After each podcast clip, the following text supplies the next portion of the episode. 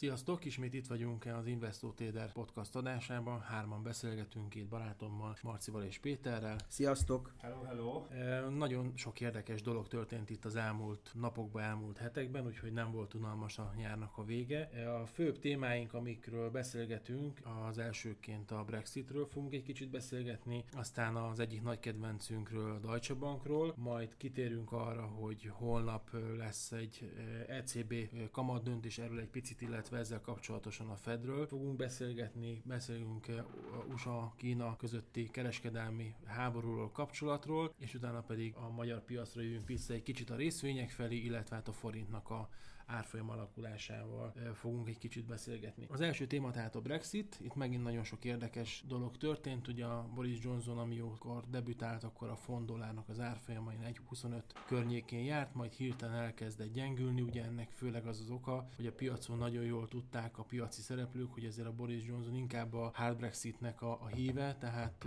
eléggé, eléggé kemény tárgyalás vagy nem tárgyalás vár, várhattunk volna tőle. Viszont ami nagyon érdekes, hogy hogy az e, e, egy-két hét alatt megfordult egy picit a dolog, sőt volt olyan írás, amit, amit azt írt, hogy a, már a Boris Johnson is esetleg ezt a hard Brexit-től eltekintene. Volt közben olyan kérés ugye az angol királynő felé, hogy az angol parlamenti szünetet azt meghosszabbítsa. Ezt nagyon sokan ugye azt feltételezték el ennek a döntés mögött, hogy akkor az angol képviselők, parlamenti képviselőknek nem lesz elég idejük arra, hogy erről a Brexitről, pontosabban a kilépésről, meg a, meg a feltételekről tárgyaljanak.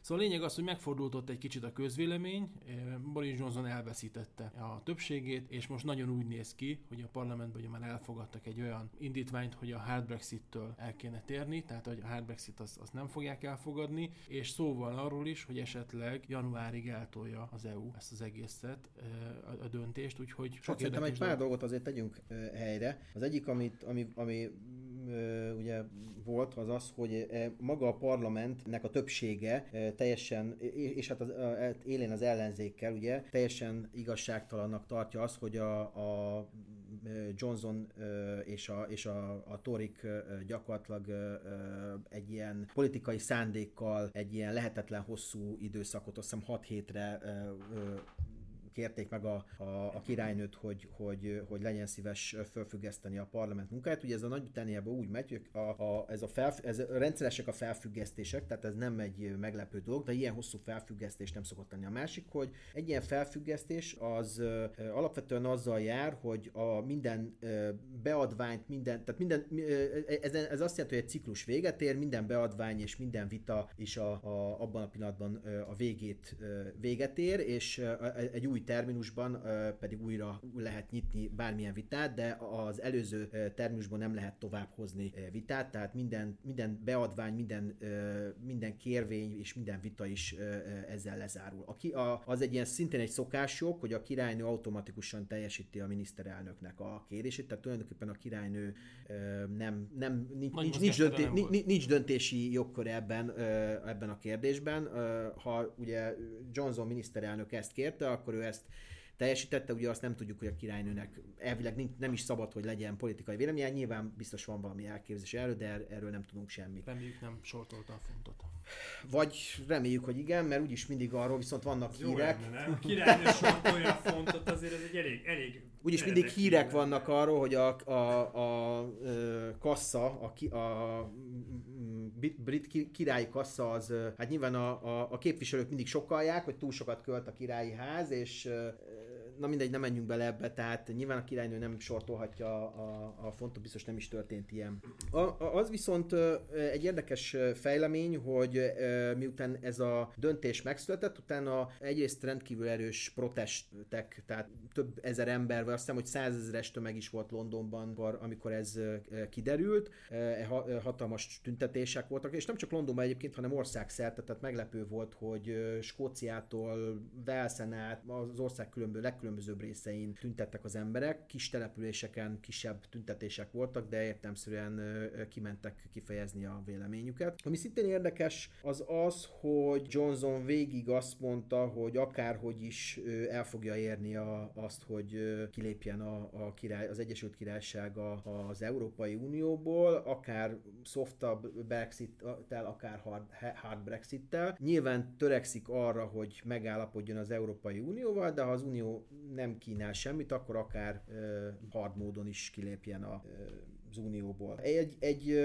érdekesség az az, hogy több indítvány is, is indítottak különböző szervezetek, brit polgárok a különböző bíróságokon Nagy-Britániában ez ellen a döntés ellen. A királynőnek a döntését, mármint a, a, a királynő, tehát az, hogy a 6 a hat hetes hosszabbítást azt nem lehet megvédni, ugye a királynő az nem perelhető az angol száz jogban, de, de Johnsonnak a kérése az, hogy, hogy hat, egy 6 hetes halasztást kért a, a, a királynőtől, az viszont igen, és pont egy mai hír volt, hogy a Skót felsőbíróság egy, egy korábbi kisebb, alacsonyabb szintű bíróság döntése vel szemben úgy döntött, hogy ez a fajta, a Johnson, Johnson miniszterelnöknek ez a fajta kérése, ez, ez törvénytelen, amit úgy indokolt meg, hogy itt kimondottan politikai természetű kérésről van szó, tehát kimondottan arra irányult a 6 hetes kérés, hogy a parlamentnek ne legyen lehetősége az ország sorsát érintő fontos kérdésben dönteni, tehát ezt, ezt megakadályozandó volt a döntés, és nem pedig arról szólt a, a, a sztori, amire ugye ezt az intézményt intézményt bevezették, hogy két ciklus, vagy, vagy, vagy két, két parlamenti időszak között egy ilyen természetes szünet legyen. Ez egyébként jellemzően néhány nap szokott csak lenni. Itt tartunk most. Marci, te hogy látod, hogy hogy, hogy alakulhat ez a sztori a jövőben? Én úgy látom, hogy én ugye szeretek mindent egy picit távolabbról nézni, meg szerintem az a jó, hogy ha a közeli meg ez a távoli perspektíva, ez így kiegészíti egymást, mint a yin meg a yang. A következő a helyzet, ugye Boris Johnson színre lép, tudni, hogy ő a Brexit legnagyobb harcosa, és a hard Brexitnek a legnagyobb híve, olyannyira, hogy azt mondja, hogy hard Brexit vagy halál. Tehát, hogy live or die, tehát, hogy eddig merészkedik el. Ez az ember, ez miniszterelnök lesz, tehát ezt az embert megszavazzák miniszterelnök. Majd, amikor odaül az asztalhoz, és azt mondja, hogy jó van, gyerekek, akkor menjünk, csináljuk, lépjünk ki, deal nélkül, mert szerintem úgy a legjobb, akkor meg hirtelen mindenki ellene szavaz. De olyan szinten ellene szavaz, hogy bármi, amit ő bevitt eddig a parlamentbe, az elbukott. Most gondoljuk bele abba, hogy mondjuk egy analógiával, hogy van egy ország, aminek van egy miniszterelnöke, annak van egy kormánya, annak van egy fő pártja, egy koalíciója, tök mindegy, és amit a miniszterelnök bevisz a parlament, ez az mind elbukik. Tehát, hogy mennyire van rend azon, abba az országba, hogy a saját pártjának a kemény vonalasai támogatják, de ők se azért annyira nagyon, viszont a skót kemény vonalasok azok, azok nagyon nem támogatják, de, de a mások meg igen, tehát hogy ilyen nagyon-nagyon kaotikus a helyzet, és akkor most mi van? Most az van, hogy most törvény van arról, hogy nem lehet hard Brexit, huhu, de jó, huhu, de jó, és akkor törvény van arról, hogy nem lehet előrehozott választás, huhu, de jó, ami a Boris Johnsonnak ugye a stratégiája volt. Nem is az ő stratégiája volt, hanem ez a Dominic Cummings nevű ember, ugye, akit a Brexit című filmből megismerhetünk, Dominic Cumberbatch ő személyisítette meg őt, tehát ő mozgatja ott a háttérbe a szálakat,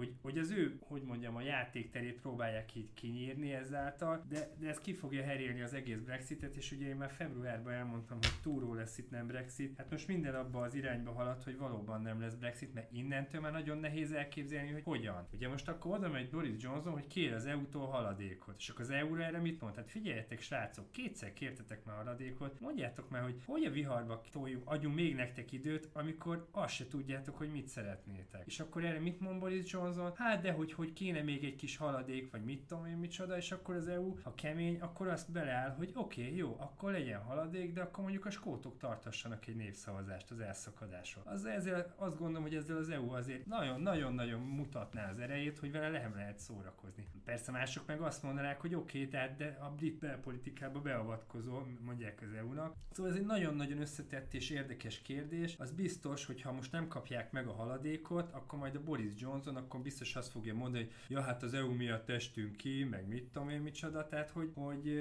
hogy nagyon kaotikus a helyzet szerintem, és azért az látszik, hogy minek szavazták meg Boris Johnson miniszterelnöknek, ha az első, de az első dolgát már már Nem szavazták meg miniszterelnöknek, Jó, nem nagyon szavazták fontos. meg, de átment, hogy ő legyen. Hát könyörgöm, ott volt még másik két-három ember, rajt van, ott melegített. A torik ugye őt választották. Hát igen, tehát a saját pártja szembe megy, hát milyen, milyen, milyen dolog ez? Hogy van Az nem, ez? lehet, az nem lehet, hogy egy kicsit ez olyan volt, hogy a, a Boris Johnson ugye egy, mindenki tudta, hogy ez egy nagyon kemény, mint egy pitbull gyakorlatilag tényleg a, a Brexit, egy hard Brexit hívő, hogy megnézték, hogy vele meddig lehet eljutni Európával, esetleg azt gondolták, hogy az európai döntéshozók azt mondják, hogy hát akkor még, még valami kedvezményt, vagy valamit adnak, de nem. Hát, Ha engem kérdeztek a toriknál, azt hiszem, hogy a, a Brexit hívők vannak többségben, tehát azoknál a képviselők, tehát a képviselő csoportban, akik effektíven döntenek arról, hogy e, például ki legyen a miniszterelnök, e, én úgy tudom, hogy ott ugye ezt megszavazták párt, ugye voltak e, más jelöltek is, megszavazták tá, párton belül, voltak könyv, közvéleménykutatások párton belül, tehát a pártagok között, és, és így, így Johnson került, mint előtérbe. A, annyira most látszik a helyzet, a, nagyjából úgy néz ki, hogy ugye a, parlament megkötötte egy, egy törvényjel, amit előbb Ákos ugye mondott, a, a miniszterelnök kezét, hogy nem léphet ki hard Brexit-el, tehát nem lehet hard Brexit a, a, a október 31-ig. Ez ugye azt is jelenteni, hogy a kormánynak részben halasztást kéne kérnie, részben, részben meg, meg, meg kéne állapodnia, főleg ebben az ír ö, ö, vám ö, kérdéskörben az Európai Unióban. Itt ugye arról szól a sztori, hogy az, az ír backstopnak szokta a sajtó hívni, de a lényeg ennek az, hogy az ír, az ír határ, az, ír, az északír ír határon, ugye, fönn, ugye most jelenleg nincs határ ellenőrzés, és gyakorlatilag az írek szabadon közlekedhetnek a két, két írország között, vagy a két ír, ír terület között. De ugye ezt is ezt ők szeretnék is, hogy fönnmaradjon, de ugye ez azzal járna együtt, hogy Nagy-Britannia benne kéne, hogy maradjon a, a Vámunióba, ennek, ennek minden ódiumával együtt. Ezt a britek többen nem akarnák, mert ez mindenféle kötelezett, olyan kötelezettségek, megkötéseket róna rájuk, amik, ami, ami tulajdonképpen a Brexitetnek az értelmét venni el. Azt viszont ugye egy, egy egyezményben, vagy egy egyezmény köti a, a, a briteket arra vonatkozóak, hogy a, a határ átjárhatóságát biztosítsák biztosítsák, a szabad átjáratosságát biztosítják. biztosítsák. Ugye az IRA, vagy az IRA-nak az utódja már is szervezkedik, ugye pont ma olvastam a sajtóban, hogy valami fajta merényleteket követtek el az, IRA, az új IRA, így hívja a sajtó, mm, Észak-Írországban, ami a, legalábbis az új irát sejtik mögött, a merényletek mögött. Tehát ez, ezek mind intőjelek, nem kéne, hogy megint kitörjön a polgárháború, ezt nagyon szeretné mindenki elkerülni, úgyhogy, és hát nyilván fenyeget továbbá, ugye a, a, a skótok pedig továbbra is kötük az evet a karhoz, hogy ha, ha Brexit lesz, akkor nagy valószínűségük megszavazzák a, a függetlenségüket egy rövid időn belül, és ők újra vissza szeretnének térni az EU-hoz. Tehát én, én nagyon valószínű, hogy ez a e, brit birodalom maradékának is a szétesését fogja okozni. Ugye azt is kijelentette Boris Johnson, hogy ő bizony nem fog halasztást kérni, akárhogy is lesz. Így aztán egy lehetősége maradt, hogy kilép gyakorlatilag, vagy lemond, mint kormányfő, és új választásokat ír ki, még október 31 de, de előtt. Ezt, ezt akadályozták meg tegnap, tehát ugye erről született azt hiszem egy törvény tegnap, hogy ez nem lehet. A rendszer, a, ugye már, már a, nem, senki nem tudja, hogy mi lesz, hogy most mikor lesz ugye a, a, a, a, a, a munkáspártnak ugye az lenne a lényege, hogy amíg nem biztosítja be arra, hogy tutira nem lesz hard Brexit, addig ne legyenek új választások. Ők is szeretnének új választást, ugyanis Jeremy Corbyn nagyon is szeretne miniszterelnök lenni, de csak azzal a megkötéssel, hogy ezt a hard Brexitet valahogy kibekkeli, és Johnson-t ezzel legyőzi, és, és, és kiüti a, a hatalomból. Hát valóban nagyon nehéz szituáció, nem tudom, hogy mi lesz a vége. Nyilván egy halom jogás jogász gondolkozik ezen, hogy milyennek a jogi megoldása, tehát egyáltalán nem egyszerű a, a szitu, meg egy csomó kampánystratéga is nyilván a háttérben mindegyik oldalon ezen gondolkozik. Minden esetre elég nehéz szitu. Én azt látom egyébként itt a, a font dollárt uh, éppen nézem, hogy mintha pont elő, erősödne, tehát valahogy a, a piac úgy érzi, hogy, hogy vagy úgy érzékeli, hogy, hogy jó irányba megy a, a, ez a dolog, de hát nyilván de hát nyilván Marci megmondta már igen, hogy nem lesz Brexit. Hát, Szerintem nem lesz, igen, mert, mert ez már egy, na, mindig komikus, nagyon komikus. Én is azt gondolom, hogy egyébként régóta én is emellett állok ki, hogy nem lesz Brexit. Ugye korábban volt egy olyan beszélgetés, a podcast adás, egy korábbi podcast adásban is, amikor beszéltünk arról, hogy egyébként az angol parlamentnek van arra joga, hogy a népszavazást felülírja, és ő döntsön úgy, hogy akkor mégsem lesz Brexit. Bár erre nem volt még precedens. Nem volt még precedens. Hát de azt is a, lehet, hogy le még egy népszavazás, csak ugye ez a munkáspárt, ez a Corbyn azt mondja, hogy ő nem akar még egy népszavazást, mert ő azt akarja, hogy, hogy, hogy az új választásokban majd ő nyer, hogy ő Igen, addig akarja. Én azt gondoltam... egy új, új, új népszavazás nyilván azért sokat segített volna. Igen, meg mondjuk azért az... az... Láne, hogy Brexit jön ki, mert akkor már nincs, nincs, azért, az kétes nincs kérdés. Nem. Én azt gondoltam korábban, hogy, hogy én is egyébként egy új népszavazásra gondoltam volna, mert ez lett volna a legkisebb arcvesztés, viszont el tudom képzelni azt, hogyha ez így megy tovább, és egyre szűkül az idő, akkor, akkor a parlament lehet, hogy élni fog ezzel a jogával, és azt mondja, hogy akkor még sincs Brexit, és azzal fogja egyszerűen megmagyarázni, hogy olyan sok minden megváltozott már a, a szavazás óta, vagy annyi, annyi új dolog jött be, akár skót, akár ír történet. Az fontos meglátatok, vagy megértenetek, hogy a, a Corbyn az nem uh, Brexit ellenes, hanem, uh, hanem uh, nyilván a saját pecsenyét sütögetendő. Egyrészt uh, a torikat akarja kipöckölni a hatalomból, uh, másrészt pedig azt is tudja, hogy ez a Brexit neki a, egy remek lehetőség erre, ennek a Brexitnek a, hogy mondjam, a megfelelő irányba terelgetése. Egyetlen nem, nem vagyok róla meggyőződve, illetve a hírek alapján inkább arról vagyok meggyőződve, hogy, hogy ő, ő, ő szívesen kilépne a, a, az, e, a, az Európai Unióból, viszont nem szeretne megállapodás nélkül kilépni, tehát ő úgy szeretne bevonulni a történelem, mint hogy ő oldotta meg ezt a Gordiuszi csomót, és valamilyen módon az Európai Uniónál elérni azt, hogy mégiscsak kapjanak haladékot, közben legyen egy választás, amit ő megnyer, és majd akkor ő talán valami, valami engedményt, vagy valamilyen, valamilyen kompromisszummal mégiscsak tud az Unióval egy hard Brexiten túli megállapodást kötni. Csak ez a kívánságist, amit az angolok támasztottak az EU felé, Ugyanakkor, az már ott van az asztalukon, és nem szavazzák meg hónapok Ugyanakkor óta. Macron meg egy, elég egyértelműen kijelentette, hogy ő nem gondolkozik további halasztásban, és hát ez kvázi e, e, e, mutatja is az irányt, hogy mire számíthat a jelenlegi brit kormány, vagy a brit hát igen. Már csak, már csak azért sem, mert az európai választásokat megelőzően ott még féltek, hogy esetleg nem lesz ennyire erős ez a, az angol, bocsánat, bocsánat a francia-német tengely, de, de nagyon határozott, nagyon erős szerintem. Valószínű az EU valóban nem fog, legalábbis azt gondolom nem fog további kedvezményt adni, úgyhogy én azt gondolom, a, a, ez a Brexit az egy sakmat történet, de szerintem nem. Az, ez, ez simán, az is simán elképzelhető, hogy egyszerűen kipottyanak a britek, addig sakkozzák magukat, míg besakkozzák magukat a, a, a abszolút a gödörbe, és, és, és, és nem hideg vér, az hirtelen fel fog forrósodni. Lehet. Híres angol humorérzék meg majd. az, ami nem volt soha. Ami nem volt soha. Menjünk tovább. Jó, menjünk tovább. Deutsche Következő Bank. témánk. Deutsche Bank, és nagyon hosszú-hosszú adás, vagy több, több adás alatt is foglalkoztunk a Deutsche Bankkal. Alapvetően ez olyan volt sajnos, mint a, a, a egy ilyen hullókés folyamatosan lefelé ment. Ám de, ám, ám, de, ám de, ám de most megint fény van az alagút végén. Az elmúlt pár hétben elég markánsan elkezdett erősödni. Igazából a Deutsche Banknak volt egy mélypontja, egészen pontosan egy 2019 8. hó 16-án 5 euró 77 centig gyengült a, az árfolyam, és onnantól majdnem azt lehet mondani, hogy töretlenül erősödik, 7 euró 47, 7 euró 50 cent környékén tart most ez elég látványos erősödés. Azért nem kell még itt rohanni a kasszához, és, és értelmszerűen csak Deutsche Bankot venni. Itt nagyon sok ellenállás lehet, vagy, vagy vélt ellenállás van itt eh, igazából 7 euró, 8 euró, 9 euró között, de az biztos, hogy azért az elmúlt pár hétnek a mozgása a Deutsche Bank részvényei,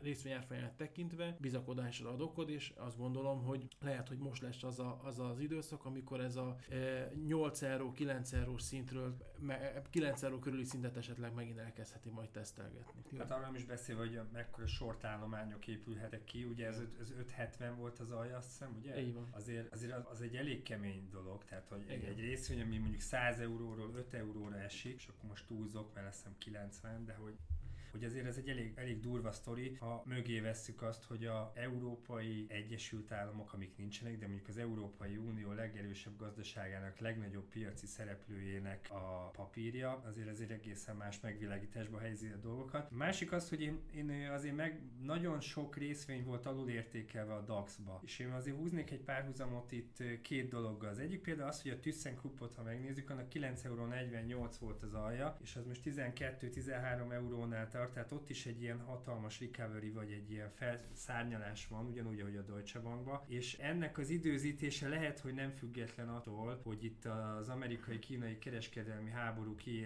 kiéleződése, illetve az egész világpolitikai erőtérnek az átrendeződése, az megkezdődött, vagy folyamatban van. Ugye mindig, emlék, mindig azt említem, hogy olyan időket élünk, amit majd bekerül a könyvbe, mert hogy nagyon nagy változások lehetnek a háttérbe, amiről ugye már nagyon sok podcast adás szólt itt a, a Huawei-től kezdve a kereskedelmi háború részletein keresztül, de hogy ugye a történet az mégiscsak arról szól valamelyest, hogy Európával mi lesz, hogy az amerikai érdekszférához fog inkább kötődni, vagy a kínai érdekszférához fog kötődni, vagy egy önálló harmadik entitásként fog jobbra is balra balra is ö, osztani mindenkinek. Ugye ezért nem mindegy, hogy ezek a, ezek a stratégiai fontosságú papírok, és akkor mondjuk megint a ThyssenKruppot vagy a Deutsche Bankot is, ha említjük, nem mindegy, hogy milyen árfolyamon állnak, meg hogy mennyire olcsón adják őket, vagy sem. Most képzeljük azt, hogy valaki jött volna és megmájnolta volna az egészet, ha tudta volna, akkor milyen hatalmas információ és milyen hatalmas tudás birtokába került volna. Ugye Péter kettővel ezelőtti podcast adásban mondta, hogy a OTP-nek a piaci kapitalizációja kapitalizációja, illetve az OT, a Deutsche Banknak meg a Commerzbanknak a piaci kapitalizációja az már rég megfordult, tehát ugye az OTP volt a kis hal, az Deutsche Bank meg a Commerzbank volt a nagy hal, sőt nem nagy hal, hanem nagyon nagy hal, és ugye annyira jól alakultak itt a dolgok részvényárfolyam tekintetében, ezt most idézőjelben mondtam, hogy, hogy ez meg, hogy a, hogy a nagy hal lette,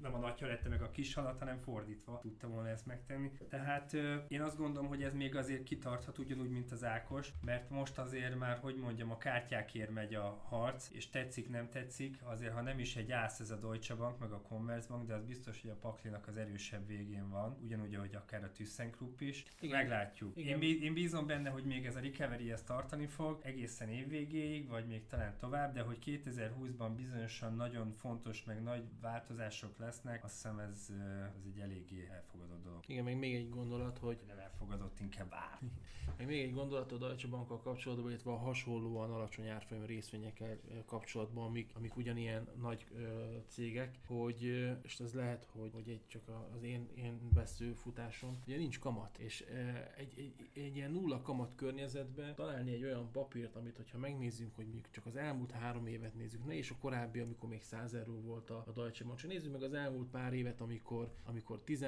10, 10, bőven 10 euró fölött 20 euró környékén volt a Deutsche Bank, most vegyük a mai napot 7,5 euró, Tudom, hogy a részvények az egy kockázatos iparág, tudom, hogy itt nincsen semmire garancia, de hogyha mondjuk feltételezzük azt, hogy egy Deutsche Bank meg tud maradni, ha feltételezzük azt, hogy, hogy, hogy a, a, a németek igenis védeni akarják ezt a az dolgot, és egy kicsit elkezd erősödni, azért nem egy, nem egy ördögtől való történet, hogyha mondjuk a Deutsche Bank ilyen 10 euró vagy 10 pár euró fölé tud menni, az meg hozomba iszonyatos szám. Úgyhogy én ezt, ezt is el tudom képzelni, hogy vannak olyan befektető körök, vagy spekuláns körök, és itt a teljesen a jó, szó jó értelmében a spekuláns körök, akik ezeket a részvényeket azért csipegetik, lehet ez egy nyugdíj alap is esetleg, hogy hosszú távon bevásárolnak, én ezt is el tudom képzelni, hogy ez kecsegtet. Ugyanúgy, mint egy nagyon kis zárójelbe kitérve, a Daimler részvényekkel mi nagyon sokat foglalkoztunk az elmúlt ö, hónapokban ügyfelekkel, vásároltunk, és a Daimlernek az árfolyama főleg itt a kereskedelmi háború miatt nagyon komolyan elkezdett lefelé menni. És mi akkor azt a taktikát vásárol, ö, ö, léptük meg, hogy megint belevásároltunk a Daimlerbe. Szerencsénk volt, nagyon szépen elkezdett erősödni, csak egy érdekességképpen egyébként a Daimler részvények is még itt szeptember elején, augusztus augusztus végén, szeptember elején 40 és 41 euró környékén voltak, most 47 eurónál tartanak. Igaz, hogy hozzájött ez ahhoz,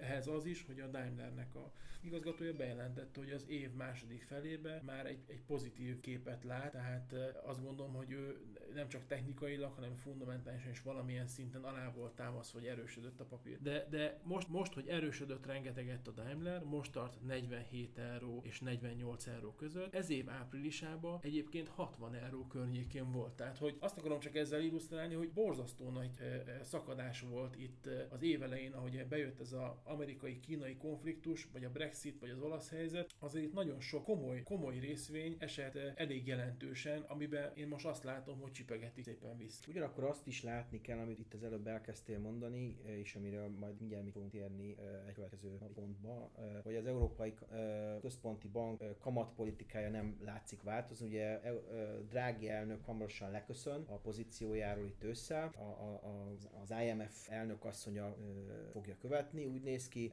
de úgy néz ki, hogy a, a, a, a kamatpolitikája, illetve a, a egyáltalán a monetáris politikája az ECB-nek nem, nem, nem, nem tűnik megváltozóan, nem tűnik úgy, hogy meg fog változni. Ez nem jó hír egyébként ilyen szempontból semmilyen banknak, hiszen minden bank a kamatmars, elsősorban a kamatmarsból él, most eltekintve a, a, a befektetési bankoktól, amiknél ez kevésbé fontos talán, de, de ott, ott is számítanak a kötvényhozamoknál ez a, ez a sztori. A, ami a lényeg az az, hogy a Deutsche Banknak, a Deutsche Bank nagyon alul értékelt volt, az 5 euró környéki árfolyam az, az, az, az szinte, irális, szinte, szinte irálisan durva volt, az a, nem, nem is találok rá jó szót, de, de, de tényleg szinte, szinte odavetett gyémántként volt, tehát mindenképp aki ott beszállt, az, az mindenképp jól csinálta, ugyanakkor én személy szerint ö, ö, elsősorban, a, vagy, vagy főleg az európai bankrészvényekben ö, hosszabb távon vagy középtávon, amíg az ECB-nek ilyen politikája néz ki, én nem nagyon hiszek, tehát ez ö, lehet vásárolni nyilván a, a Deutsche Bankot, amikor ennyire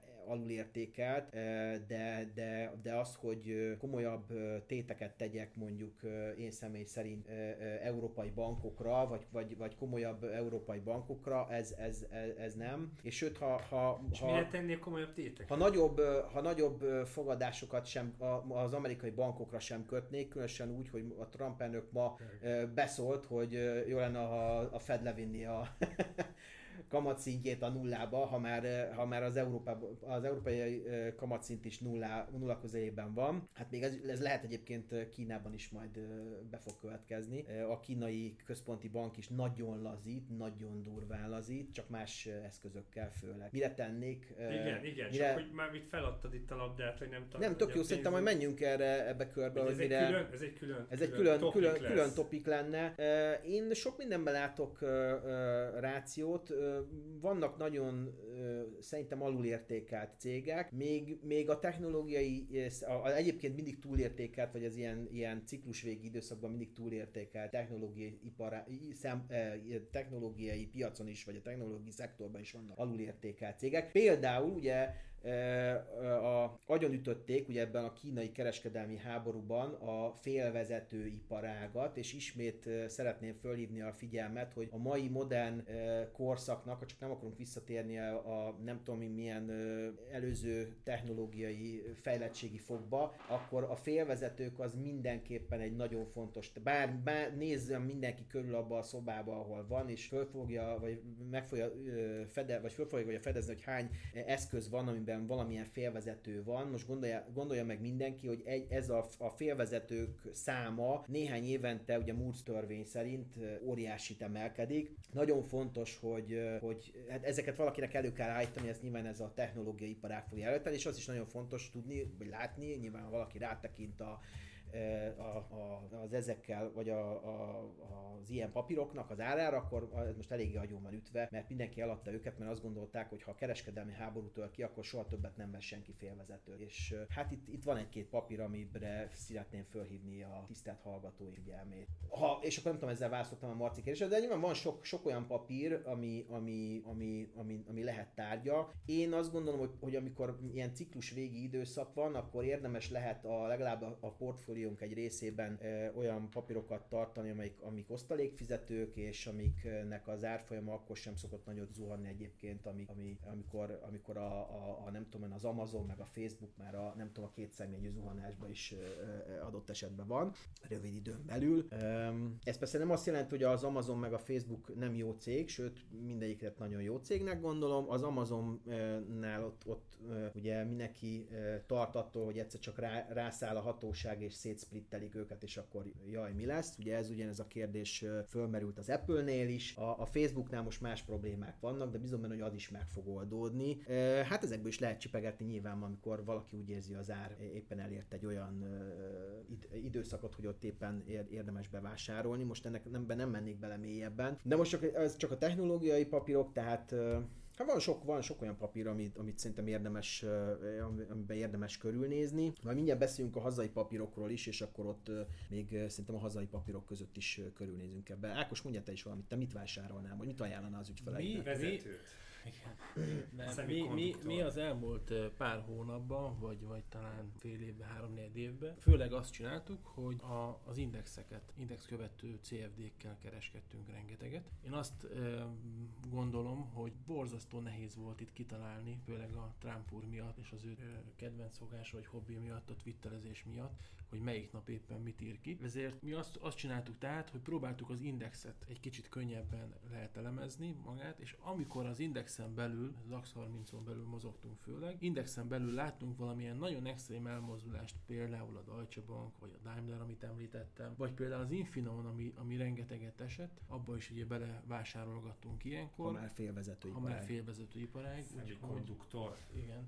Úgyhogy ezeket, ezeket nézegettük, de az autóipar is most én e-, elég jó figyelem. A, a Volkswagen, ami igazából szerintem megint kezd így magára találni, oldalazgatott, és valahogy a Volkswagennek egyébként az árfolyama nem sínlette meg olyan nagyon, mint mondjuk egy Daimler vagy egy BMW árfolyama az elmúlt időszakot. Úgyhogy mondom, mi alapvetően indexeket próbáltuk, a DAX indexet próbáltuk meg, és akkor azon belül, hogyha valami volt rövid távon, akkor azok, azokat megjátszottuk, főleg ezt csináltuk. Azt uh, olvastátok, hogy már Trumpkor a, a Trump tweetekre megjelent egy, egy, egy index, amit, amit a JP Morgan kreált, Koffefe néven. Ha valaki nem olvasott erről, akkor olvasson utána az Investónak a, a Facebook oldalán is meg tudja tudjátok ezt nézni. Ahol nagyon sok érdekességet találtok, többek közül azt, hogy a világ kötvény állományának hány százaléka negatív hozammal forog, aki ezt megmondja nekünk, e-mailen az lehet, hogy kap valami kis ajándékot. Mit szólsz Ákos? Volt egy, ilyen, volt egy ilyen poszt, tehát még egyszer a kérdés, a világ kint lévő kötvény állományának hány százaléka forog negatív hozammal? Ugye jól mondom, Péter, volt Jó. egy ilyen poszt. Abszolút. És akkor attól egy szám, azt küldjétek el e-mailen a, a podcastkukacinvestor.com info.hu e-mail címre. Még arról, arról mondjuk akkor, egy akkor, mondatot. Akkor nyert, sorsolás lesz, ha nagyon sokan lesz. Még arról mondjuk, mondjuk, mondjuk Marci egy mondatot, hogy ez jó vagy rossz, hogyha ilyen sok vagy kevés uh,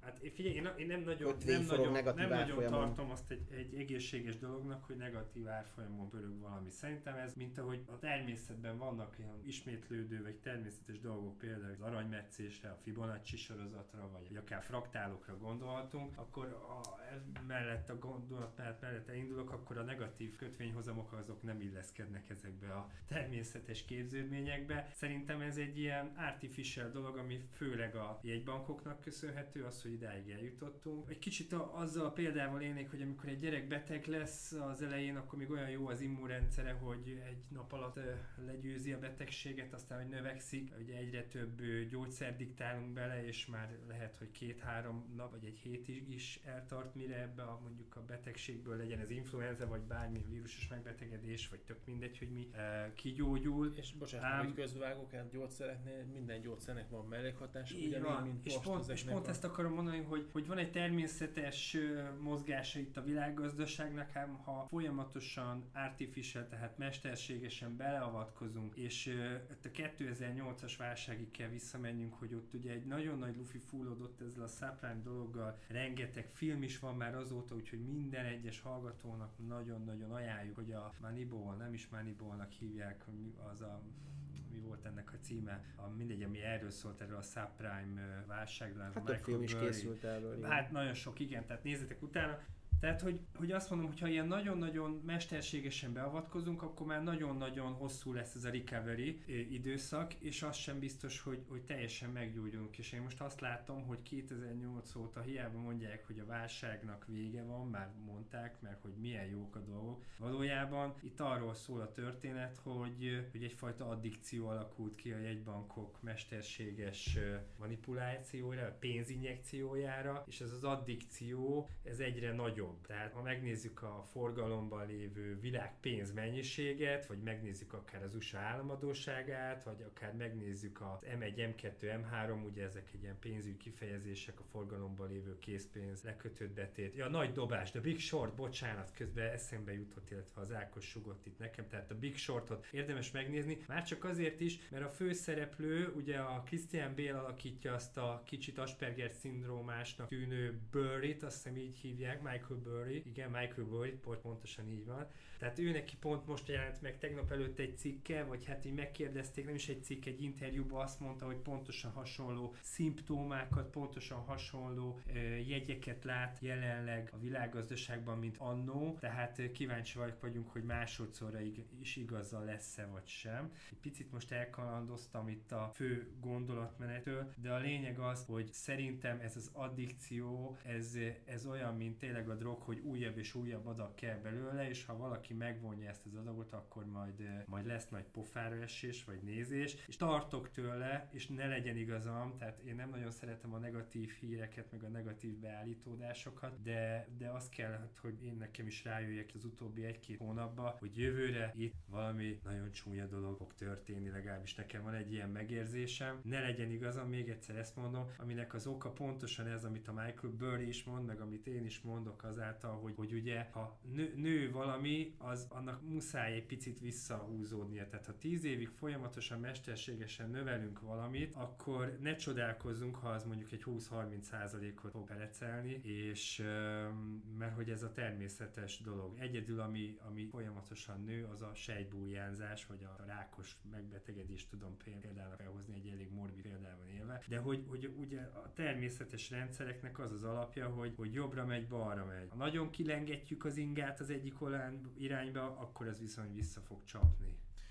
Igen, ahogy, ahogy említett, hogy mekkora ez az emelkedés, ha megnézzük az S&P 500 indexet, ami azért elfogadhatjuk, hogy egy nagy index, tehát azért ez valamennyire mutatja itt a világ alakulását, azért 2009-ben ez az index durván 1000 és 1050 pont környékén mozgott, ugye most tartunk 2987 pontnál, hát majdnem háromszoros értékre. Igen, hát azért az fontos tudni minden, mindenkinek, hogy azért itt nem arról van szó, hogy az S&P 500-ban lévő cégek azok e, ennyi idő alatt háromszorosára növelték a teljesítményüket, vagy a kibocsátásukat, vagy, a, vagy, az, vagy ennyivel innovatívabbak, vagy nem tudom, hanem nyilván volt innovativitás növekedés is, hanem az, az, az, az a mennyiségű pénz, amit a jegybank, a, a, itt elsősorban a, a Fed, az S&P 500 kapcsán a Fed kibocsátott, az a pénz az kevésbé a reál gazdaságba ment, hanem inkább a, a, a különböző eszközárakat, a, a, a tőzsdén lévő eszközárakat növelte. Magyarán elinflálta a, az ott lévő papíroknak az árát. Azok a papírok, ami 2000 2010-11 környékén még talán reális ár, árra tértek vissza éppen a, a, a, a mélységből, vagy, a, vagy a,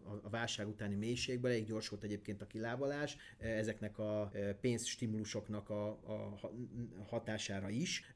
Azok utána, az utána történő nem tudom, két és fél háromszoros növekedés az már inkább a, a, a stimulus hatására volt, tehát ez tulajdonképpen egyfajta eszközár infláció, és azért amikor ekkora infláció keretkezik benne, hát hogyha ez valahol vissza, vissza fog térni a normál kerékvágásba, hát itt csúnya dolgok jöhetnek akár. akár. De hát nem tudjuk, hogy mikor fog ez bekövetkezni, senki nem tudja, tehát ezzel azért idén senkit nem, nem akarunk, senkit nem akarunk riogatni, ugye sok elemző is ezt folyamatosan találgatja, nagyon sok jel mutat arra, arra tőzsdei tapasztalatokból ami, és, és makroadatokból, amik, amik egy, egy válságot előjelezni szoktak, úgy általában a korábbi időszakban, de az is igaz, hogy ennyi kinyomtatott pénz, és ez a, a jegybankoknak ez, ez a fajta hozzáállása, ugye, hogy ugye most éppen arról van szó, és akkor kicsit átkötök a következő témánkra, ECB. az ECB-re. Tehát ugye az ECB most ugye pont az a kérdés, hogy fognak-e újra pénzt nyomtatni, vagy nem, és hogy esetleg visznek-e még, még vágnak-e a kamaton, vagy nem. Itt most egy elemzőháznak a, az előrejelzése van előttem, akik, akik meggyőződésük, tehát 100%-os valószínűség, hogy holnap kamatvágást fognak bejelenteni. Az a kérdés csak, hogy mekkora valószínűséggel, 10 bázispontos kamatvágásnak 64%-os valószínűséget adnak, és 20 bázispontnak 36%, tehát a 10 bázispont környéke a legvalószínűbb. Ezt holnap, fog, ezt holnap meglátjuk. Ebből nyilván megint csak az következik, hogy ez a fajta irreal árstabilitás, ami a piacokon van, ez, ezt, ezt mesterségesen tartják fönt a, a, hát ez kicsit olyan, mint amikor egy, amikor egy tulajdonképpen szinte halott, halottat nem tudom milyen gépekkel tartanak fönt sokáig, ugye kómában lévő embereket. Nem most nem menjünk bele, nem is jó hasonlatom, de, de, de, de, de, de lehet, hogy hogy valami fajta módon ez mégiscsak hasonló. Tehát a jegybankok, valószínűleg a jegybank stimulus nélkül, csak azt, akarná, azt akarom mondani, valószínűleg ez a fajta e, óriási eszközárak is valószínűleg e, összeomlanának, vagy nagy valószínűséggel összeomlanának. Ezért nem is nagyon állhat le a stimulusra, és valószínűleg lehet, hogy, örök, lehet, hogy örök életre ilyen nulla meg negatív kamataink lesznek. Tehát, hát azért nem gondolom. Örök élet meg egy de, de én, én, én, azért várnék visszarendeződés, szerintem valószínűleg majd el is fog kezdődni valamikor, nem tudom mikor, de azért az, az feltétlenül meg kell említeni, említeni, hogy ez nem normális, hogy valaki mínuszos a hitel. Ez azt mutatja, hogy túl sok a pénz, és valami, valami nagyon nincs rendben. De még mielőtt áttérnénk, még azért a kedves hallgatóknak elmondom, hogy ez a Michael Burry nevű jó ember, ugye, aki ebbe a bizonyos nagy dobás nevű Big Short című filmben van, ő azt mondta, hogy ő azért tart ettől az egész sztoritól, mert hogy nagyon sok eszközt, nagyon sok terméket áraznak indexek. Index-related termékek vannak, az azt jelenti, hogy az index teljesítményét kapja meg valaki valaki e, ilyen-olyan feltételek e,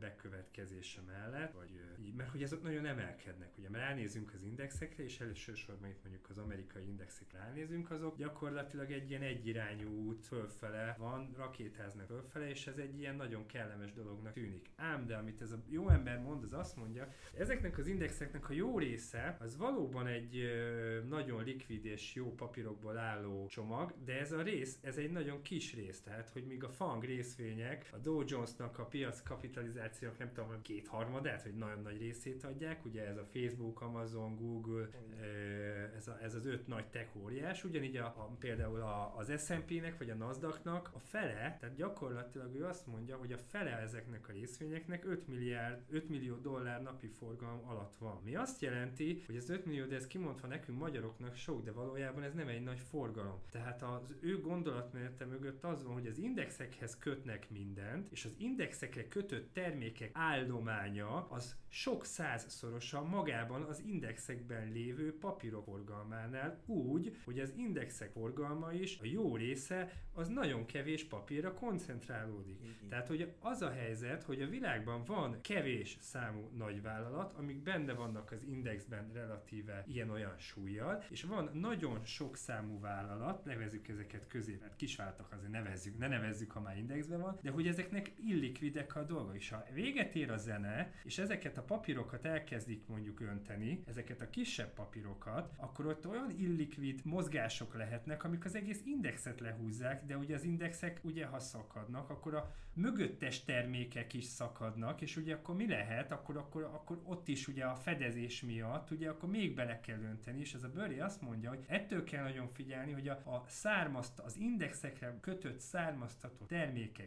árfolyamának a mennyisége, vagy volumene óriásian nagy ahhoz képest, hogy az indexekben lévő forgalom mennyire kevés, a, és mennyire nem, nem egyenletesen van elosztva. Menjünk csak a magyar példára. Books egy papíros csomag, az OTP. Ott van a legnagyobb forgalom, ezt, ezt majd nyilván majd később fogunk a Booksról beszélni, de hogy nemzetközi mértékkel egy nagyon kis piacon egy darab papírnak van olyan forgalma, hogy egy nemzetközi befektető belenyúlhat, és ez az OTP. De tudjuk, hogy a Bux Index nem csak az OTP-ről szól, hanem sok más egyéb papírról is, és ugye ez a Bőri még egyszer mondom, ezt mondta, hogy erre figyelmeztet, hogy ezek nagyon hasonlóak azokhoz a szimptomákhoz, tünekekhez és karakterisztikákhoz, ami annó a subprime válságnál volt.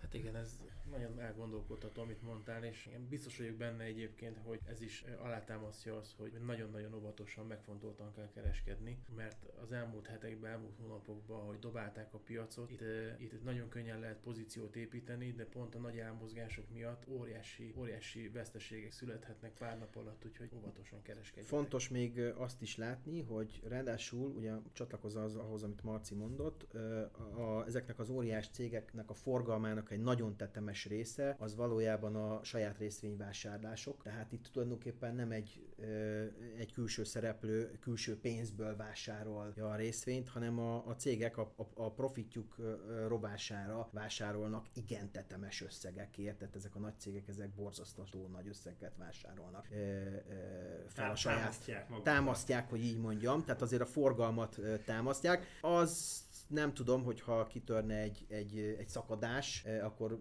vajon beadnák-e a saját részvényeiket, vagy, vagy, vagy, vagy egy ideig vásárolnák, valamennyi pénzért vásárolnák újra ők. Jó. Ez érdekes dolog. Mi a következő témánk, Ákos? Hát itt az ECB, ugye ez volt ez. Hát itt elkezdtem ezt mondani. Bocsánat, az... bocsánat, ú, igen, igen, elkezdtük, bocs, ECB.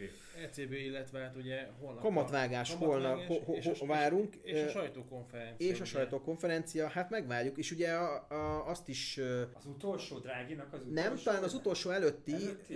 mert ugye hiszem novemberben van, november elején van átadás átvétel, és még ugye októberben van egy. Igen, igen, igen, igen. Tehát talán az utolsó előtti szereplése dráginak Mindenképpen nagyon fognak figyelni a, a piacok, nem csak a, a kamat döntésre, hanem az azt követő kommentárra is. Tehát ugye mindig úgy szokott lenni, hogy ugye van egy, egy sajtótájékoztató, megtudjuk a lényeget. A, ott, ott Drági szokott válaszolni, azok még nagyon fontos szokott lenni az újságírói kérdésekre. Kérdések, ott mindig szokott lenni egy-két ilyen belekérdezés, belekérdezés és, és, és a, a Drági ügyesen, be, be, ha akar valamit mondani, akkor ott még bele szokta szőni, vagy, vagy ezt is el tudom képzelni, hogy vannak ilyen felkérdezések, nem tudom és, és ugye utána van rákövetkező nap a, a jegyzőkönyv kiadás, ami, ami meg még ott általában a hangsúlyokra, meg a szavak sorrendjére, meg hát, a... Annak már egy piac izgató hatása nem nagyon van, de maga a 14-30-kor kezdődő... lenni, akár. Ja, hát akár Az biztos, hogy nagyon érdekes lesz, hogy ledobják az atombombát, vagy sem. Ugye itt a Trump az már... Eh.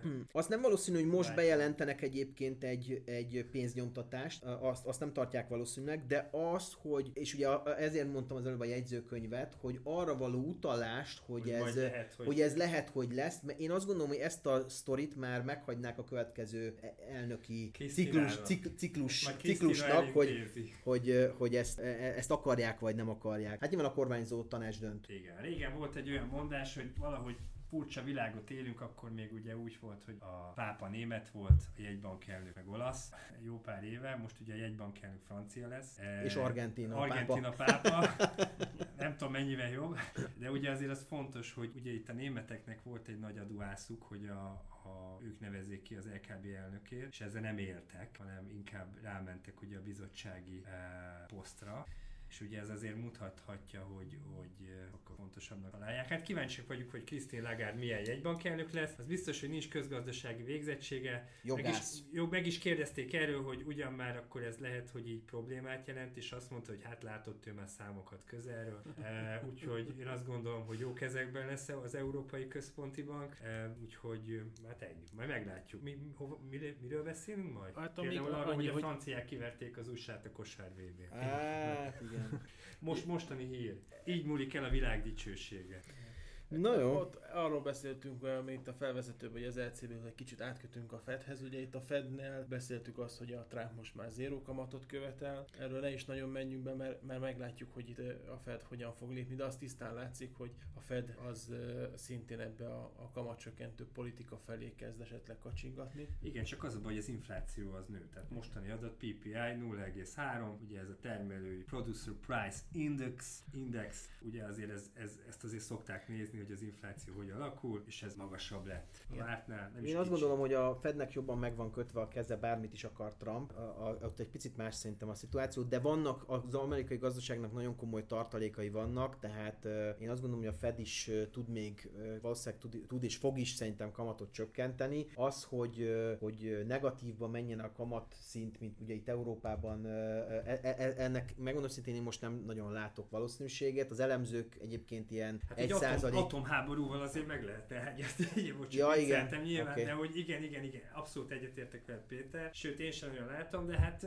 hogy mondjam, én mindig azt szoktam mondani, hogy az a legveszélyesebb, hogyha a hülyesség lelkesedéssel párosul, és azért valahogy ezt, ezt Trumpnak, Trumpnál azért, azért érzek néha ilyet. Ugye ez a Dunning-Kruger hatás, hogy, hogy minél inkább képbe van valaki, annál kevésbé biztosabb, hogy hogy van. Tehát, hogyha nagyon nem vagyunk képbe, akkor nagyon biztosak vagyunk, és amint képbe kerülünk, úgy tudjuk azt, hogy mennyire nem vagyunk még képbe ahhoz képest, hogy képbe kéne legyünk, ezt a hívják Dunning-Kruger effektnek, na ez nála tipikusan nagyon jól megmutatkozik. És még az is, hogy büszke arra, hogy soha életében egy könyvet nem olvasott el. Hát ez is csak, ezt is csak azt tudom mondani, hogy tényleg így múlik el a világ dicsősége. Igen, ez, volt az a riport, hogy kérdezték, hogy melyik kedvenc könyv, és az a Bibliát említette. Ott kérdezték, hogy melyik rész, ugye a Ószövetség vagy az Új Szövetség, és gyakorlatilag mondta, hogy mind a kettő ez.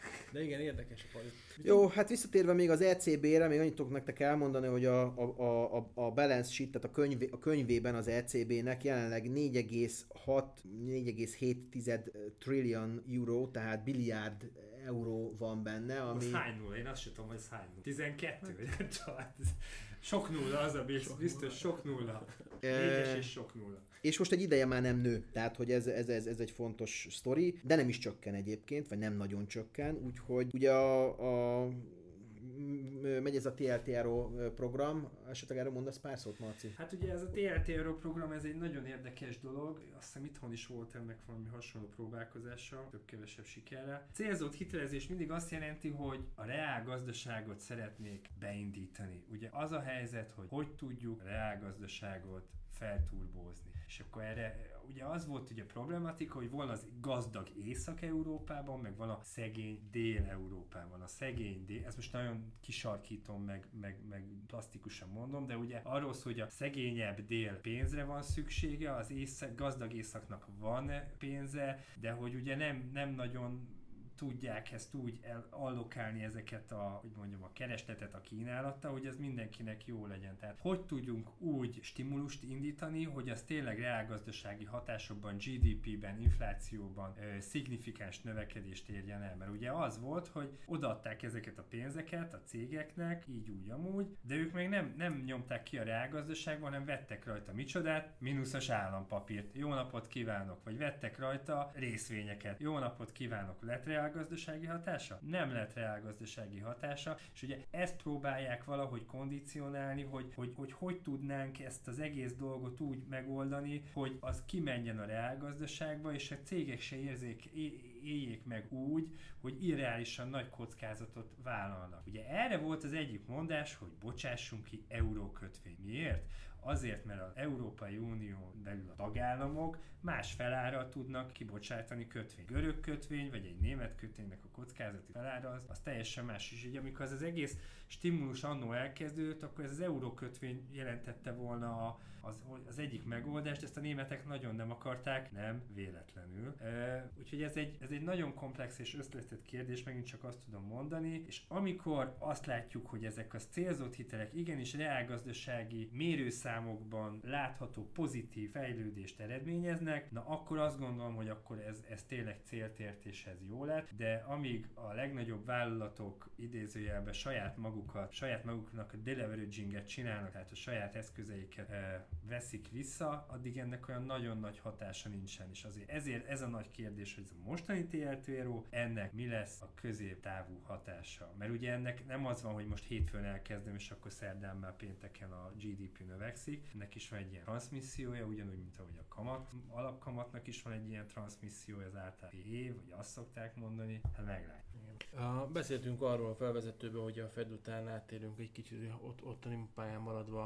a, Amerika-Kína közötti kereskedelmi háborúról, konfliktusról, ami itt az elmúlt hetekben, vagy elmúlt pár napban talán egy kicsit mérséklődni látszik. Ugye itt megint arról beszélnek, hogy esetleg leülnek megint egymással szembe asztalhoz és beszélgetnek, és ezt a piac nagyon pozitívan értékelte. Jó, hogy látjátok, lesz megállapodás, vagy a felé megyünk, miután egyre több elemző azt mondja, hogy más már az amerikaiak is kezdik megérezni ennek a negatív hatását, tehát valószínű, hogy a Trump akkor legutoljára, ugye, amikor behisztizett, ez is egy érdekes dolog volt. Pénteken ott a Twitteren egyből bőven 10% feletti vámokról írkált, aztán majd hétfőn a G7 találkozó mondta, hogy ő gyakorlatilag nem érne semmilyen. Tehát egy kicsit csapongott akkor ebbe, és ugyanúgy a piacok is ezt csapongtak. Most, most ez, mint hogy egy kicsit elsik, vagy, vagy elcsöndesedne, és az a piacoknak ez szerintem jó. Húzd meg, erezd meg, én azt gondolom, tehát itt nem lesz, nem lesz megállapodás, itt uh, ugye arról szól a sztori, hogy... Még jövőre választás. Hát jövőre választás, a, nyilván a, a Trumpnak ki kell húznia, vagy, vagy ő szeretné, tehát ugye újra szeretne indulni, Azt mondják, hogy valószínű, hogy ő lesz. Tehát a, a, politikai elemzők szerint Trump nagyon Hát esélyes. nem, inkább azt mondják most már a politikai elemzők, most már egyre inkább még nem ő lesz.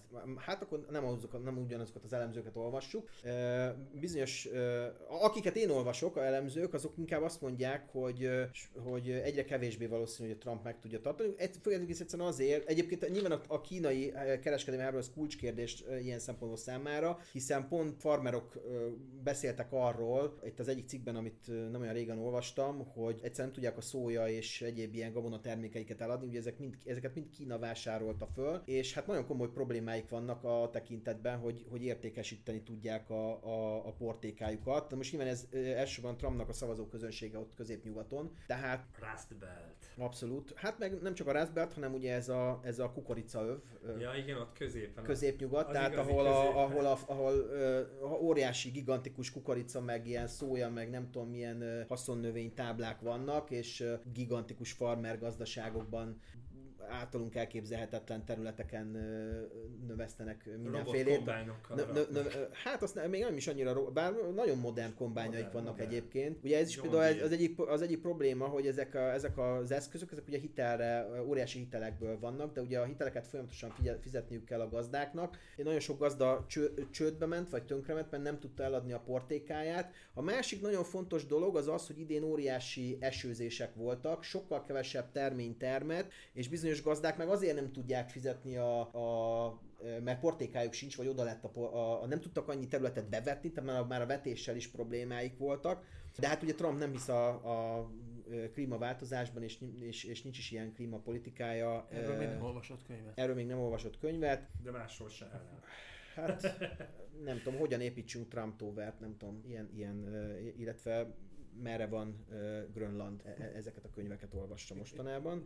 A, ami szerintem érdekes az az, hogy, hogy tehát én nem várok összességbe véve a, kínai tárgyalásoktól túl sokat, valószínűleg ezt a kínaiak is tudják, de mind, a ke, de mind a két fél ezekkel a bejelentésekkel időt nyer, és aki időt nyer, ugye azt tudjuk az életet nyer, úgyhogy arra lehet számítani, hogy minden egyes ilyen tárgyalások után biztos, hogy jön majd egy keményebb tweet, vagy egy keményebb odaszólás valamelyik rendezvényem Trump elnöktől, de arra nem számítok, hogy a kínai Kínával valami érdemi, hiszen nyilván itt a politikáról van szó, itt arról szól a sztori, hogy, hogy ki a, a, egyrészt a, gazdaság, a világgazdasági vezetőhatalom, és aztán persze a politikai, nem utolsó sorban a politikai e, hatalom is e, ezzel együtt. Ez, ez nem egy rövid távú politika, ez nem egy, nem egy elnöki ciklust felölelő politika. Aztán az, hogy tényleg Trump megkapja-e, azt nem, nem, nem tudjuk. Nagyon érdekes, hogy a, az, a, ahogyan látjuk azt, hogy Angliában, ugye beszéltük az előbb Nagy-Britániáról podcast elején, ahol ugye egy, egy,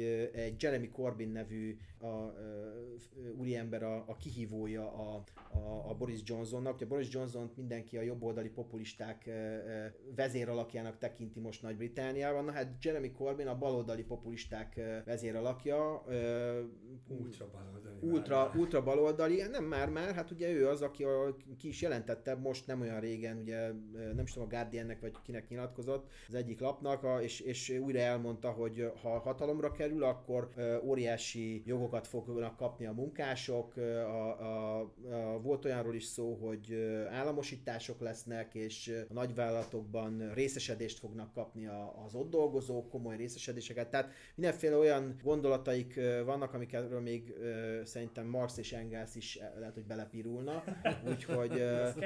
Úgyhogy, úgyhogy, de hát ez, a, ez ma, a, tehát ugye ha megnézitek a brit parlamentet, akkor ugye a brit parlamentben a, a, a, a, a szélső populizmus, a, a jobb szélső populizmus, meg a bal szélső populizmus ül a, a két oldalon, és tulajdonképpen a, a józan, a józan középnek szinte nem marad, nem marad tér, e, ami, ami szerintem egy nagyon érdekes dolog. Na most, ha megnéztek az amerikai frontot, ugyanezt kezd kialakulni. A, a legnépszerűbb baloldali politikusok ma a demokrata pártnak a bal szárnyán ülnek, Bernie Sanders-től ö, ö, kezdve, más, ott van több más politikus is, aki nagyon népszerű. Azt nem lehet tudni, hogy egyelőre a, a Biden, a, a, ugye volt alelnök, vezeti a, a, a, a listát, de nagyon, nagyon komolyan, nagyon komolyan challenge úgymond baloldalról, és az látszik, hogy az amerikai fiatalság, tehát azok, akik a leginkább elmennek szavazni, a legmozgékonyabbak, mindegyre inkább ebbe a szélső baloldali irányba mozdulnak el. Hát aki, aki, olvas, aki rendszeresen olvas amerikai sajtót, azt, azt, azt tudja, hogy miről beszélek. Úgyhogy visszatérve az amerikai-kínai háborúra nem lesz ez egy,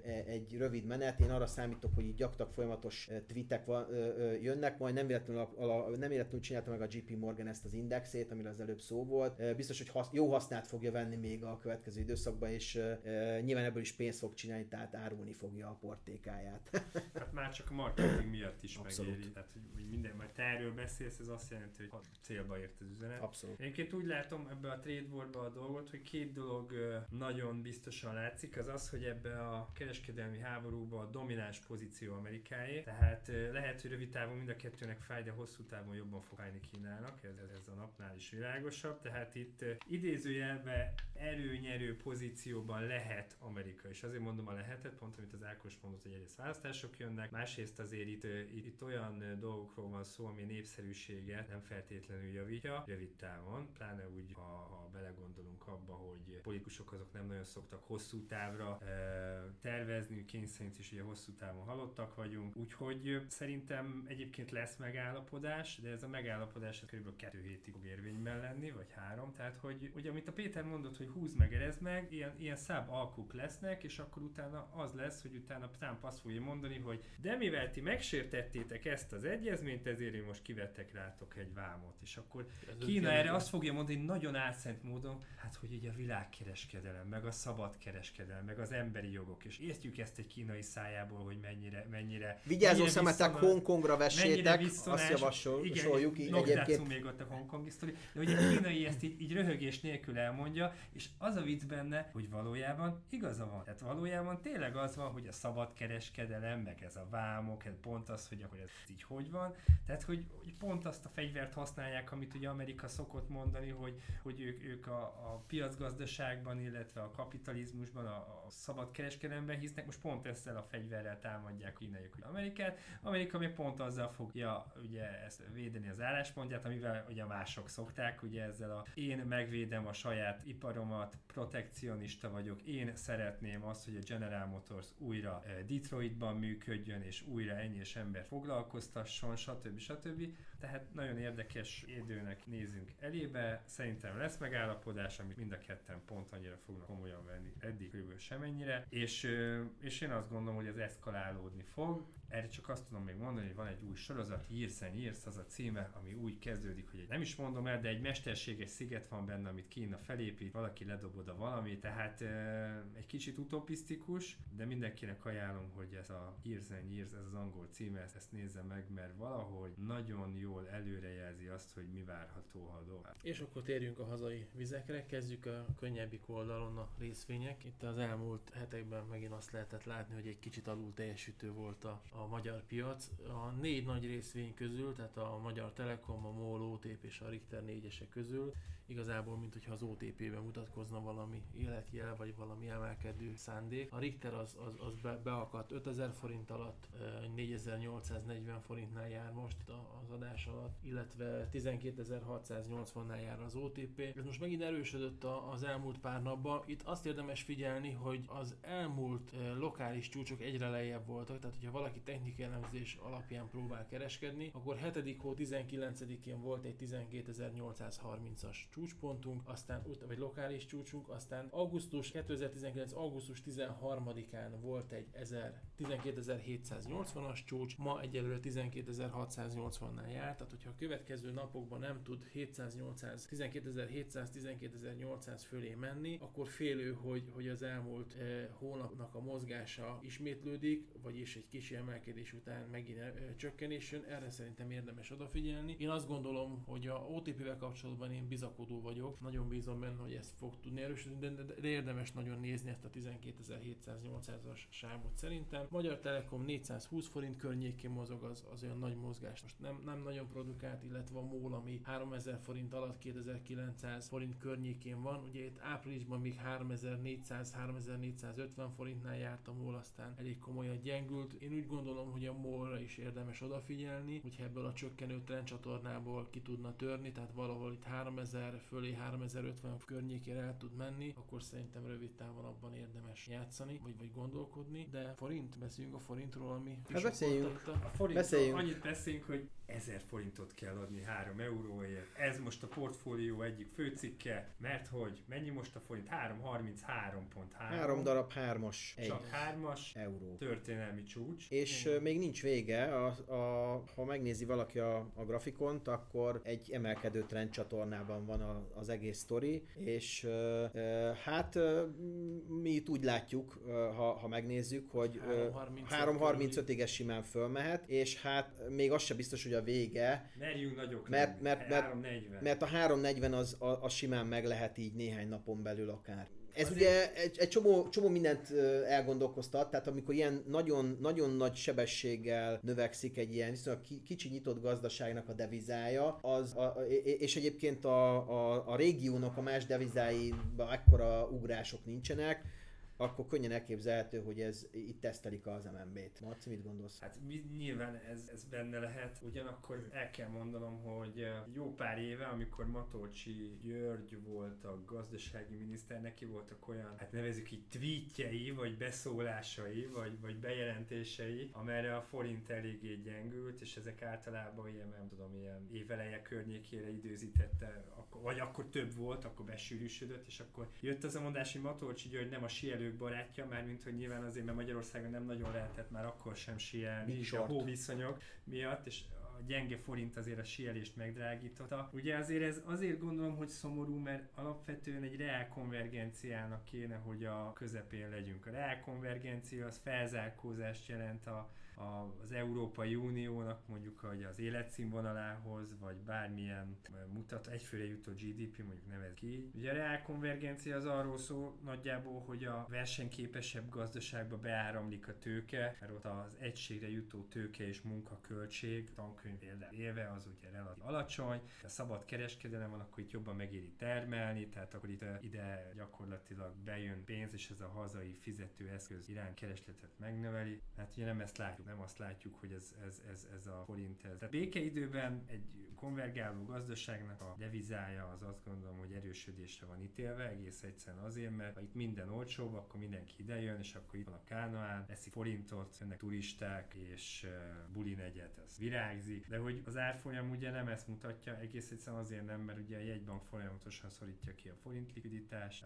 a jegybank beavatkozik idézőjelbe olyan dolgokkal, amivel uh, itt az aszimmetrikus kamatfolyosó, meg ez a mesterségesen mélyen tart kamatszintek, hogy egyszerűen megéri sor. Ne felejtsük el. Kispiac, a dollár, a dollár kamat 200 fölött van, forint rövid kamat a nullához közeli, tehát ha valaki long dollár forintot nyit, az azt jelenti, hogy dollárt vásárol forint ellen. Kétségek ne legyenek, hogy a, a nagy játékosok dollár forintot játszanak, nem euró forintot játszanak, mert ők a tengeren túlon ülnek, és most kezdik a napot, vagy hát már elkezdték két órája, az első kávén túl vannak. Tehát ha a dollár forint long carry, ami azt jelenti, hogy a kamat különbözet nekünk jön, az azt jelenti, hogy határidőre olcsóban veszek dollárt, mint most. Tehát, hogyha csak ugyanitt marad a dollár, nem, nem mozdul el teoretikusan, hogy 303 egyébként lassan, 302.50 junk, az azt jelenti, hogy határidőn, egy későbbi időpontban a két deviza kamat különbözet miatt olcsóban tudom visszavenni. Tehát nyer az üzleten, hogyha oldalazik a piac. Méghozzá nem is, Így van. méghozzá nem is keveset. Ne gondoljuk azt, hogy, hogy ez, ez is normális. Ugye nagyon hosszú ideig ugye az volt, hogy a forint ellen azért nem spekuláltak, mert irgalmatlan keri ment ellenük. Egy 7%-os alapkamattal, ha valaki ö, normál esetben ment, ugye jó pár éve még ez volt, mondjuk 5-6 éve még körülbelül ez volt, akkor egy dollár-forint long pozíciót bizony finanszírozni kellett egy 7%-os kerivel. Nem mindegy, hogy ez a 2%-os keri ellen megy és védi a saját devizánkat, a forintot, vagy felkínálja magát táncra, vagy hogy mondják, nem tudom, mire Keringőre. kínálja, keringőre kell felkínálja magát, hogy gyerekek, hát akkor why not? De hozzáteszem, ez nem csak a, a forintra igaz, ez mondjuk a cseh koronára is igaz lehet, vagy, vagy a, régiós devizáknak is nagyon alacsony a kamata, csak hogy, hogy nem, mindig a leggyengébb láncszembe lehet a legnagyobbat belerúgni szerintem, és éppen ezért a dollár forint egyszerűen borzasztóan attraktív volt bizonyos embereknek, és én is azt tudom mondani, hogy ez egyet kell érni, sajnos. A feltörekvő piaci devizák közül egyébként a forintnak a, a legkisebb a kamat, vagy az egyik legkisebb. Hát igen, van a névleges alapkamat, meg ugye a bankközi kamat, igen. ugye, amit így a bizonyos eszközökkel itt azért lehet befolyásolni. De az biztos, hogy ez, ez nem, egy, nem egy jó dolog szerintem, hogy történelmi csúcson van egy deviza, mármint, hogy nem az erős, hanem a gyenge oldalon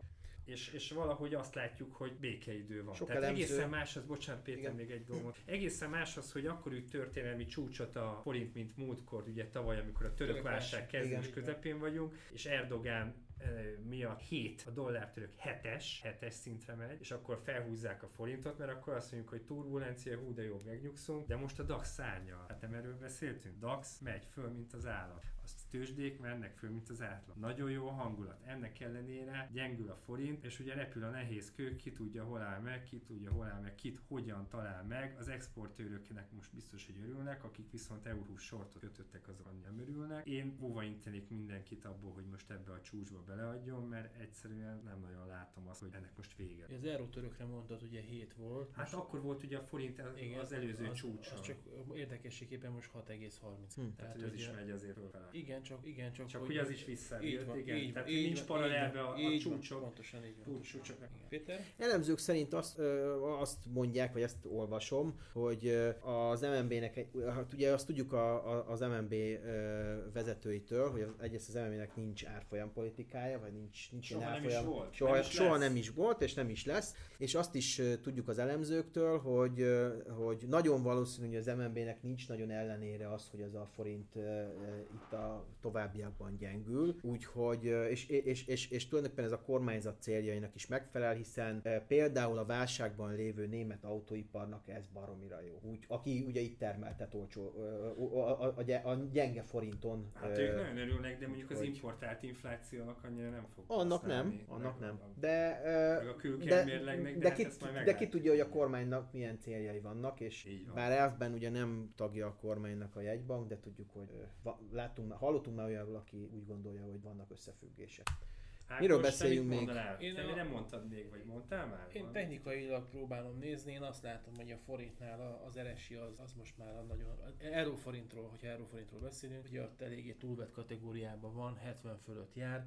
A, a, ez a napos, ez, vagy az órás? Ez, ez, napos, ez napos bontásban. Uh-huh. Aztán amiről beszéltünk a vagy említett a Péter egy emelkedő trendcsatornát, ezt ugye nagyjából áprilistól lehet behúzni, és ennek az emelkedő trendcsatornának a teteje picivel 335 fölött van. Én ahogy a piacról más öm, távoli kollégákkal, hogy beszélgetem, valahol 3-25 fölött kezdtek el az első fecskék ugye forintot Sortol. sortolgatni.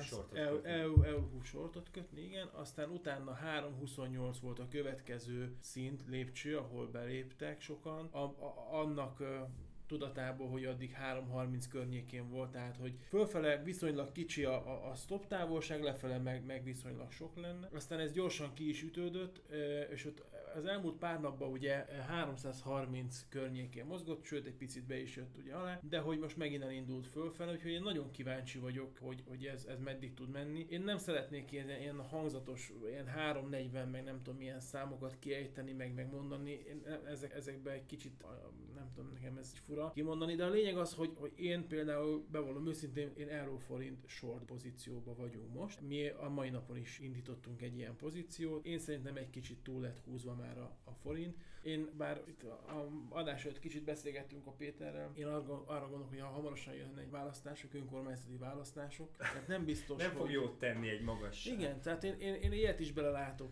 hogy, hogy én azt gondolom, hogy ez a forint most nagyon gyenge szinten van. Lehet, hogy még lesznek akár a stopzárások miatt föl kilengések egyértelmű, nem egy irányú az út, de én, én, én már elkezdek azon játszani, hogy a forint esetleg visszaerősödik. Nagyon határozottan, odafigyelve, hogy, hogy azért 3.35, tehát ilyen lélektani stoppal, ilyen 3.35, 3.35, 50 körüli lélektani stoppal. Én úgy látom, hogy ez a csatorna megy föl, nem? Volt Igen. a 300 310, most Igen. a 310 320, most már 320 330, és akkor így, Igen. így megyünk föl így. Hát ez a, nekem erről a béka, béka jut eszembe, amit lassan főznek meg, és Igen, nem igen. veszi És észre, akkor nem, ugrik, nem ugrik ki az edényből. Igen. E, azt hiszem, hogy az euró árfolyama is így kúszik szép lassan fölfelé. Hát valószínűleg nem lehet ezt azért végtelenség csinálni. A, az biztos, hogy ha, ha ez valahol a kormányzatnak fájni fog, az, EU- az MNB-nek irgalmatlan mennyiségű devizája van, úgyhogy van miből vásárolni a forintot. Hát tehát, van, de ö, végés, ugye erről talán Soros Véges. bácsi tudna, Gyuri bácsi tudna Hát legtöbbet ugye akkor függ, attól függ, mekkora a támadás, vagy itt most mekkora volumenről Igen. beszélünk. Ezt most nem látjuk, ez itt most nincs a grafikonon rajta, A de forint, az euró forint kereskedésében egyébként szerintem az is nagyon nehéz, hogy borzasztó lóugrásokkal képes eh, elmozdulni, illetve azt se felejtsük el, hogy azért 5 óra után egy picit ott megáll az élet az euró forint eh, kereskedésben, tehát nem annyira aktív, mint mondjuk napon belül. Én kifejezetten egy veszélyes devizapár, vagy egy kockázatosabb devizapár, úgyhogy érdemes erre nagyon odafigyelni. Hát igen, és így a végére akkor a szomszédokból megismert Janka néni szavaival búcsúznánk, hogy gyerekek 3.33 az unikum legyen, ne az euró. Úgyhogy nem is tudom mi maradt. Hát Mindenkinek hogy jó őszt kívánunk. Igen, 9-11 van egyébként, by the way, 18 éve ugye történtek Igen. ezek a sajnálatos események. Mit mondjunk még? Itt van az ősz, itt van újra. Igen, Köszönjük, hogy meghallgattatok köszönjük, minket. hogy Ha meghallgattatok. van kérdésetek, észrevételek, akkor a podcastkukacinvestor.hu e-mail címre ezeket várjuk továbbra is szeretettel. Csak már csak annyi van, hogy elköszönjünk, jövünk nem sokára majd vissza, de elköszönünk. Köszönjük, sziasztok! Sziasztok! Hello, hello!